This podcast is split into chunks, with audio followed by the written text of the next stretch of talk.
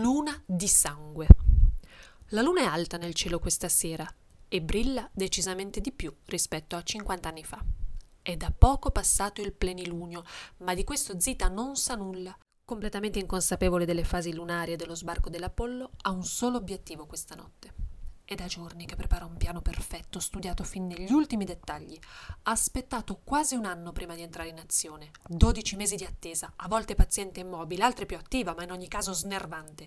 Finalmente, da qualche giorno le condizioni sono favorevoli all'attuazione del suo piano. Finalmente, tra pochi istanti, potrà colpire Ernesto in un modo forse subdolo, ma sicuramente efficace. Gli amici hanno iniziato ad arrivare.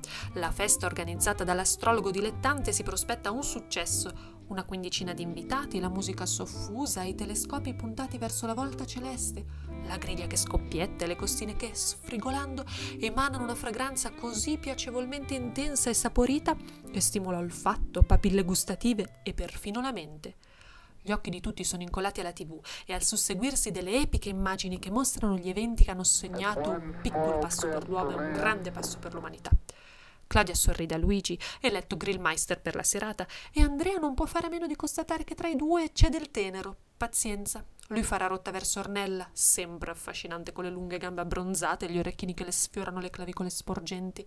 I figli di Ernesto, due vispi gemelli, corrono nel giardino tra risate argentine e spruzzi d'acqua mentre Laura, perfetta padrona di casa, finisce di servire gli aperitivi.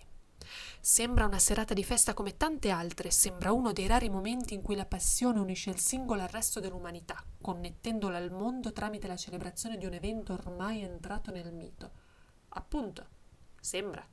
Zita osserva la scena del suo prossimo delitto. L'udito le deficita, ma pochi dettagli sfuggono ai suoi sensi da predatrice. Il calore della brace le accarezza il corpo, l'olfatto sopraffino le fa gustare la preda e gli occhi vengono aguzzati per mirare dritto al bersaglio. Nessuno le ha commissionato il colpo. Lei lavora per principio, mai per soldi. Certamente, dietro la facciata di bravo ragazzo con la testa tra le stelle di Ernesto ci sono scenari ben diversi. Avrebbe forse ragione Laura a volersi sbarazzare del marito. Fedifrago impenitente, violento quando beve ed eterno scansafatiche.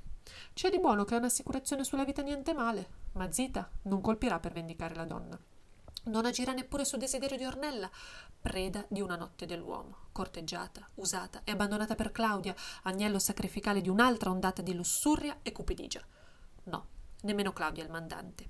Zita affila le armi, colpirà tra breve, prima del termine del crepuscolo e dell'avanzare implacabile del buio. Luigi, collega spesso snobbato e a tratti geloso, è troppo bonaccione per desiderare la morte del capo e Andrea, fratellastro di secondo letto del comune padre, ha ormai dimenticato le vecchie beghe legate all'eredità. Zita agisce da sola, non ha bisogno di qualcuno che le dica come fare e perché.